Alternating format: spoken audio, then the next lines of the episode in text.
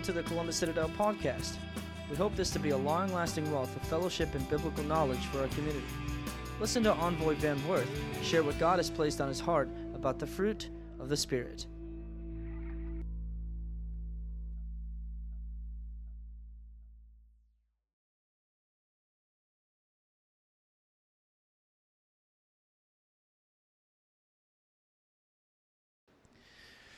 That's an interesting statement in the song take time to be holy.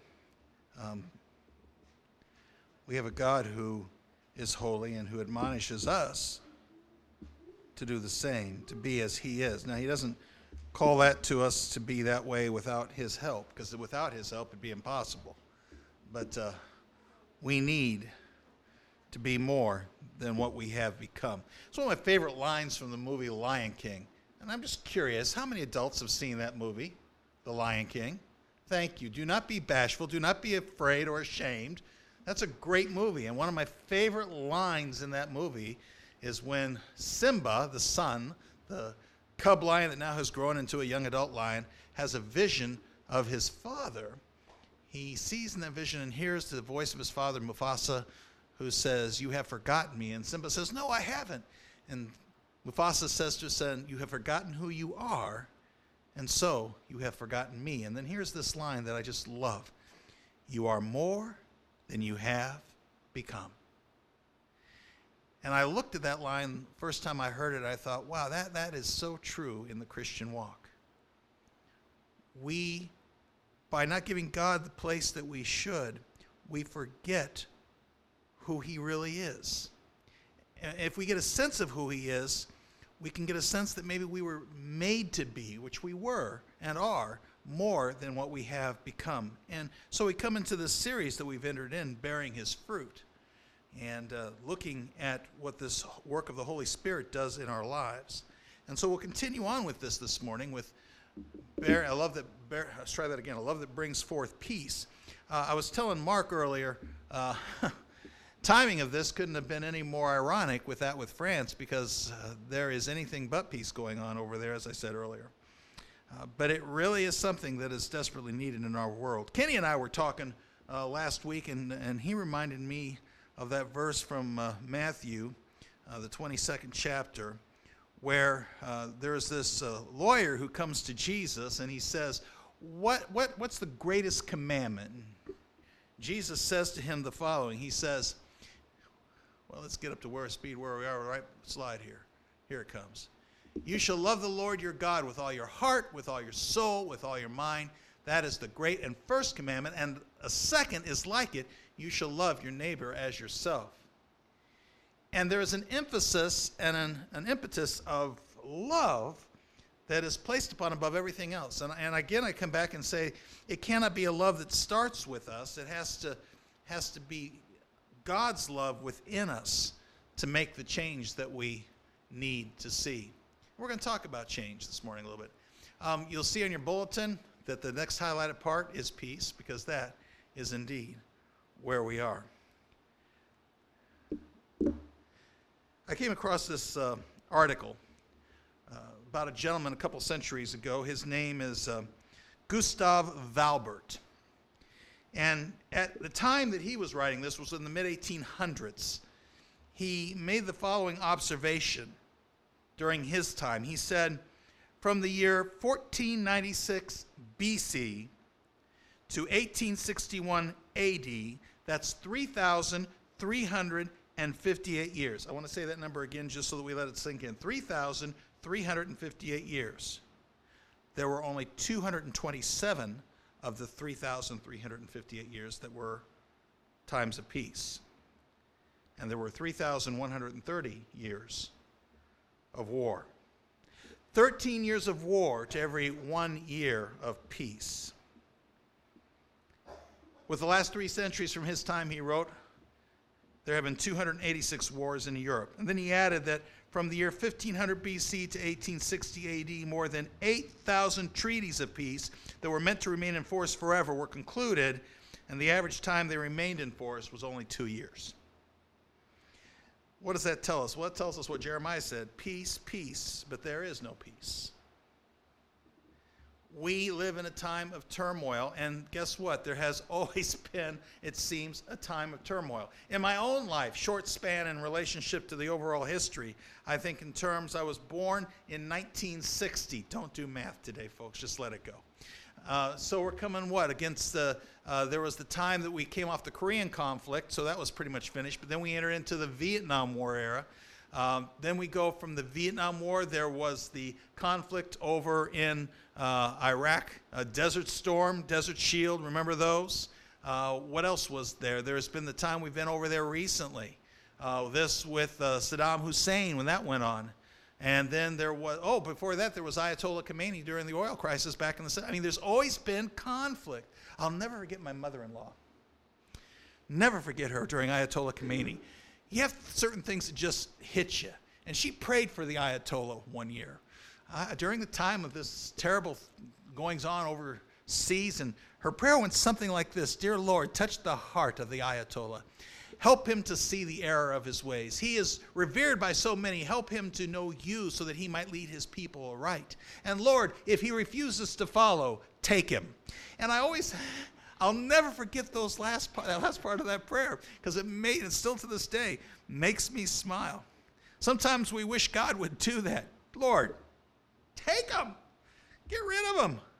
Get rid of the troublemakers, the problem people. But God has another plan and another way in store.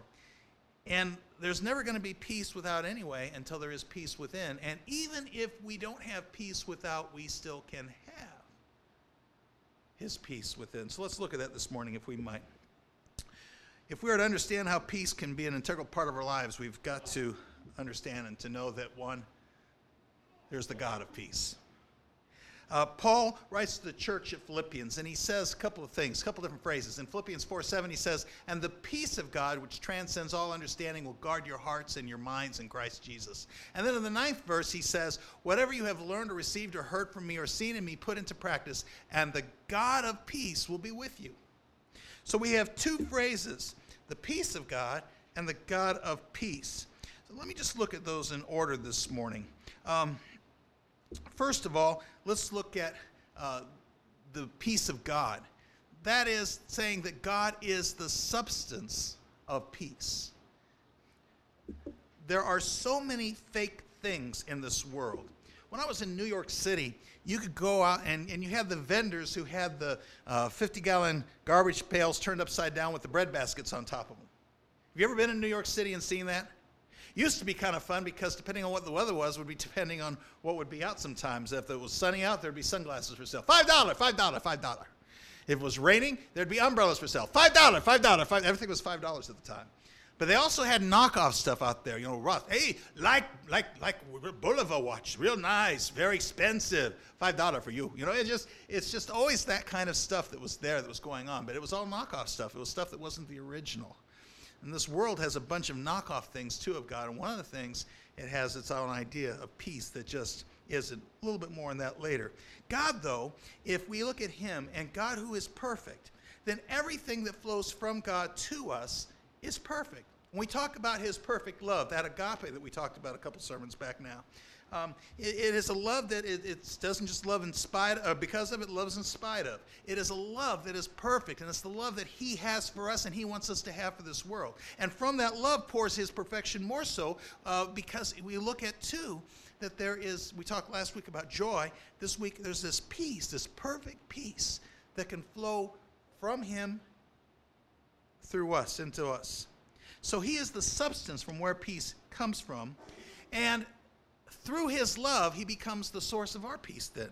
Again, it flows from him to us. Job, uh, in the 22nd chapter, 21st verse, Eliphaz, uh, Eliphaz who gave this uh, good piece of advice, he simply made this observation submit to God and be at peace. That's the wrong one. No, that is right. That's, that's the wrong verse. That should be Job. Submit to God and be at peace with him. That's not Ephesians 2.14. That is Job 22, 21.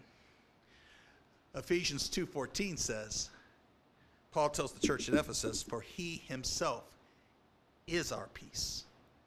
That God is peace for us. So therefore when we have the Holy Spirit in our lives, we have the peace of God in our lives, and it flows to us. So it's the God of peace. But because he's the God of peace, then we have the gift of peace, as I've been talking about. Jesus spoke to his disciples in the 14th chapter, and he said this phrase, part of it. We're going to look at it in two different parts at two different times. He says, Peace I leave with you, my peace I give to you. This peace that is given to his disciples, if we are his disciples today, is a promise to us. We have the promise of the gift of peace from Christ himself. Uh, it's something that we can't earn. It's not something that is born out of favoritism. It is brought to us by the grace of God. And we can have this peace in our lives, and it has become so essential for us to. And I'll tell you why in just a moment, more than just from a selfish perspective of wanting to be at peace personally. But there is the process of this gift of peace. The peace of God comes to us initially when we accept Christ Jesus. Paul told the church at Rome, he said, Therefore, since we have been justified through faith, we have peace with God through our Lord Jesus Christ. When you come to Christ, you get this peace. But, and this cannot be stated enough, and it's a little dangerous perhaps from the standpoint of being misunderstood, and hopefully I won't. We have a doctrine that says continuance in a state of salvation depends upon continued obedient faith in Christ. That means that I can choose to fall away. Some um, churches teach the once saved, always saved uh, theory that once you've accepted Christ and truly accepted, you cannot fall away from Him. It's impossible because you won't want to. And I appreciate that and I want to believe that. Uh, unfortunately, I've seen people who have fallen away. The argument would be made, well, they were never truly saved to begin with. I knew them, and they sure seemed like saved to me. And it's not really my business, that's between them and God. But I know in my heart that a person can choose, and why they would, I have no idea. And why they did, I have no idea. But we can choose to turn our back on God. If we just make this walk, then, a point of salvation only, where we come and accept Him and accept this gift of love and peace and forgiveness and redemption, that's all wonderful. But if we don't take the next step in this walk, we will not maintain the salvation in our lives. And that is the step of holiness to ask Him to come in and fill us. So we understand then that it is not enough just to take that step of Christ and, and, and to be forgiven, and that is good on its own merit right there, but to maintain this state depends upon continued obedient faith in Christ. Therefore, I love so much what Isaiah says, and perhaps you've heard this verse before. You keep him in perfect peace. Who? Whose mind is what? Say it with me.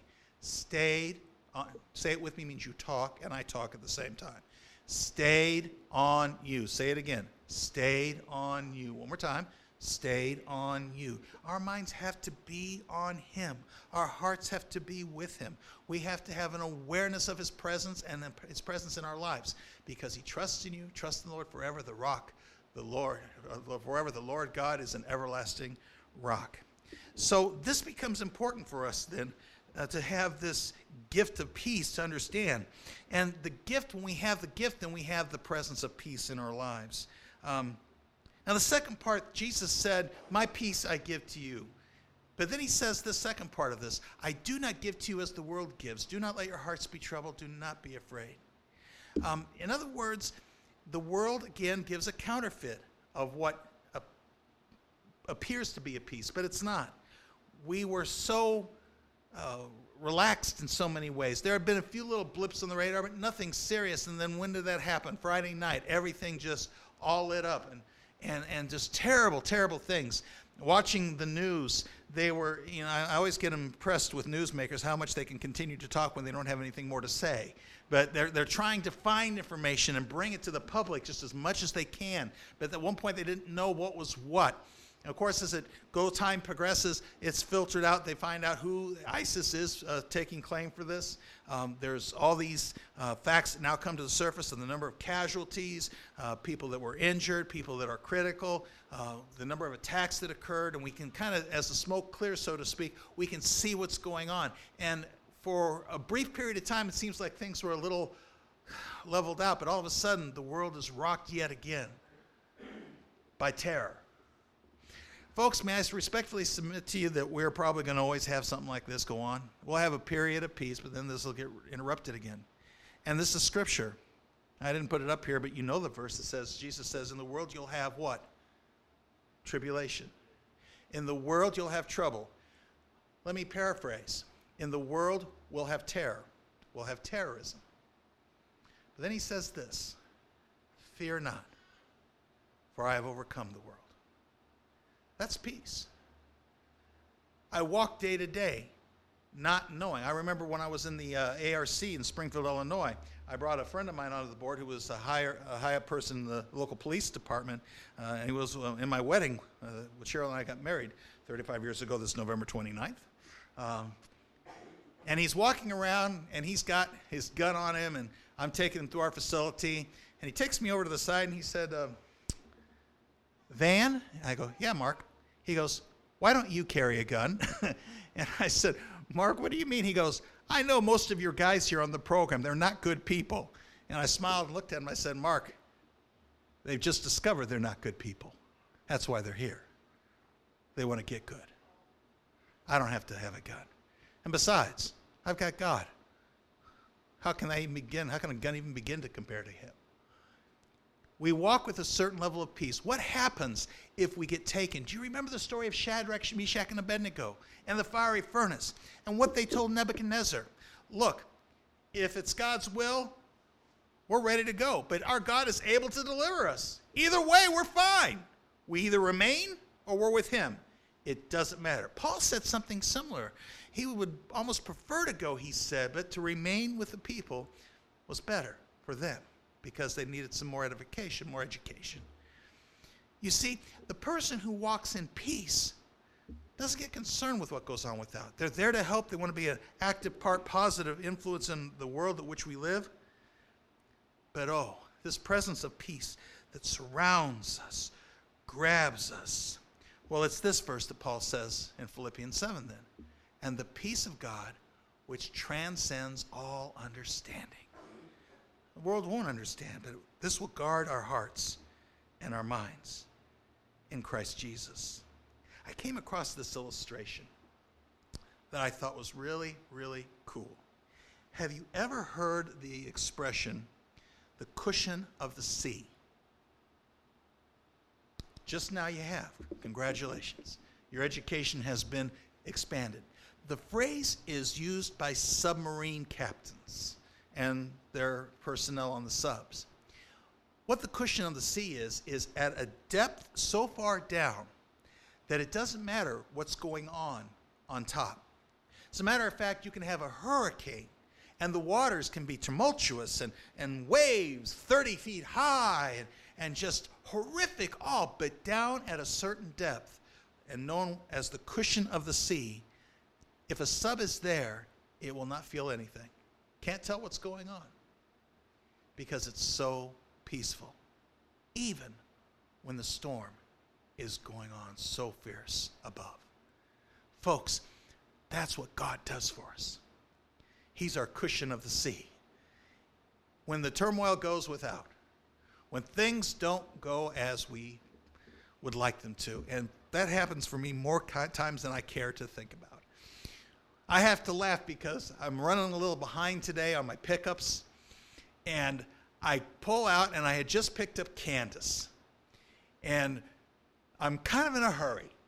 It's amazing how my vehicle seems to go faster when I'm in a hurry. It senses my need. Um, there's a symbiotic relationship that we have. But all of a sudden, this truck, pickup truck, packed with junk in its bed, piled high, pulling a U-Haul trailer packed with junk. And I made the turn and I'm coming up and he decides to pull out right in front of me and I just go, the timing of it all. Praise God. It's about what you have to do. What are my options? Pass him, get a ticket, or worse, uh, honk my horn. What good does any of that do? Sit back, relax. We'll get here. Maybe not the time I would have liked, but hey, it's okay. I've got God's peace in my heart. We need to remember that the presence of peace does not mean the absence of war or conflict. God's peace is totally different. It's, it's apart from that. It's the same thing when we think in terms of love. It's easy to love people uh, who perhaps are tra- attractive. Jim Gaffigan tell, tells in his routine, uh, the comedian says that, have you ever noticed that when somebody's really attractive and they look at you and they smile, you go, well. But when the person is ugly and they smile at you, you go, what do they want? You know, we're kind of a surface people in that respect.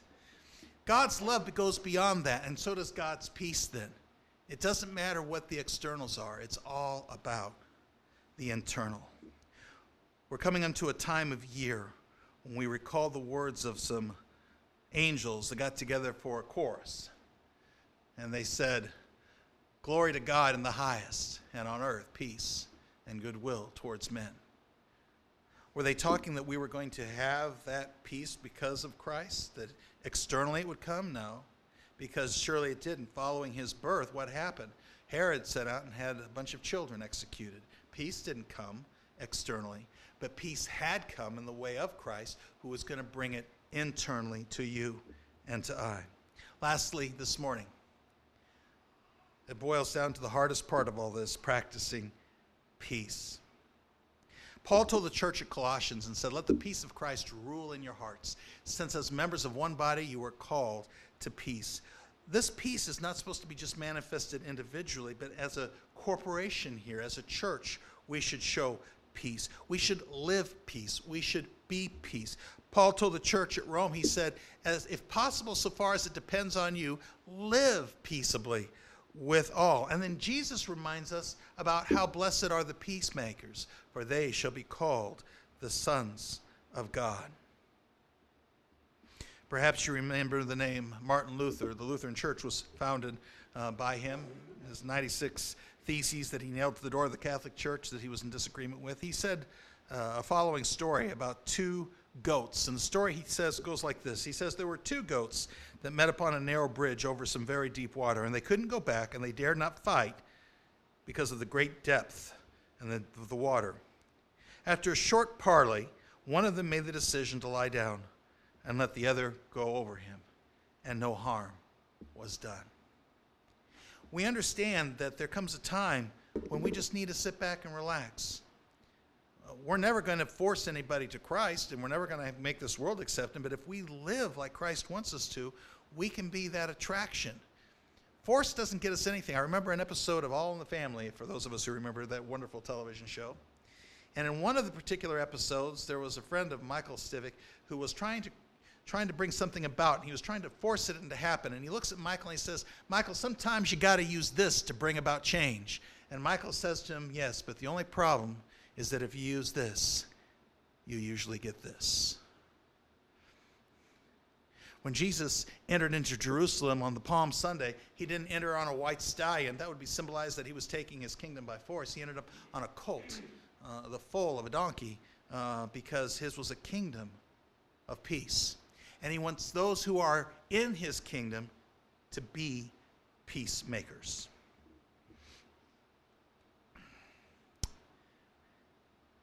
You have no idea what that represents to you. Anybody know what it is? I had Kenny and Jay, and I knew, okay, I could see the look on Jay's face right away.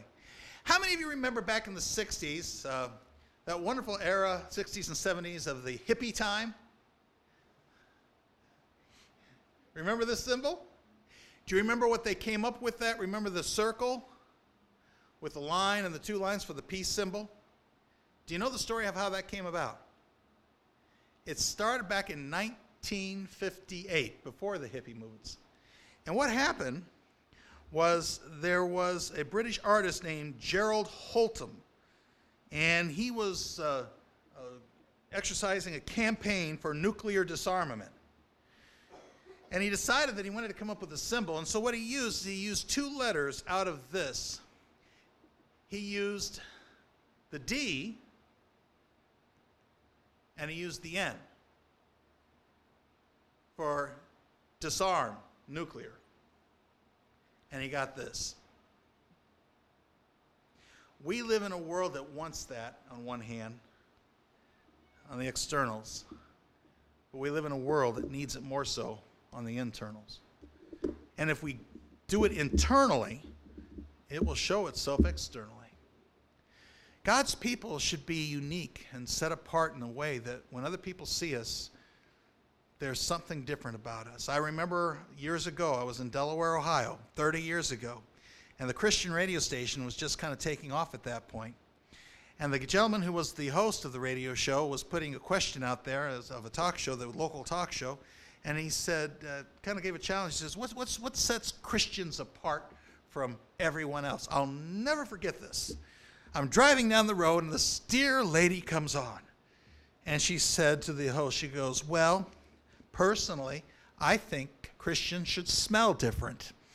Now, folks, I don't know if that's true, but we sure should be different.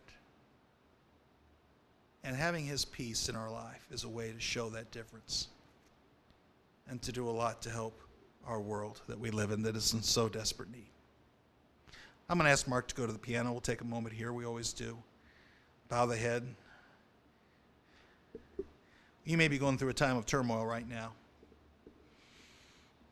Uh, I'm having some sleepless nights myself, and I'm chastising myself because of it, because of the upcoming kettle season and the great need that we have, and some hurdles that have been thrown in my way, unfortunately. And I'm having to work around this somehow. But then I have to remind myself. I was lying in bed one night, kind of just turning it over and over, and I finally just hit myself upside the head and said, You know what? Just let go and let God. Do everything you can do and make sure you're giving it your all and trust Him. Trust Him. He giveth more grace, He giveth more love, He giveth more peace. He giveth and giveth and giveth again. If this morning you're lacking and you'd like to take time to come to the altar and uh, ask Him, you are welcome to do so this morning. We'll just take a time of silent meditation, just a brief time. And if you want to come, you come. And if not, then we'll move on to the last song and move forward with our day. But if there's turmoil in your life this day, come seek the one who can give and give and give never stop.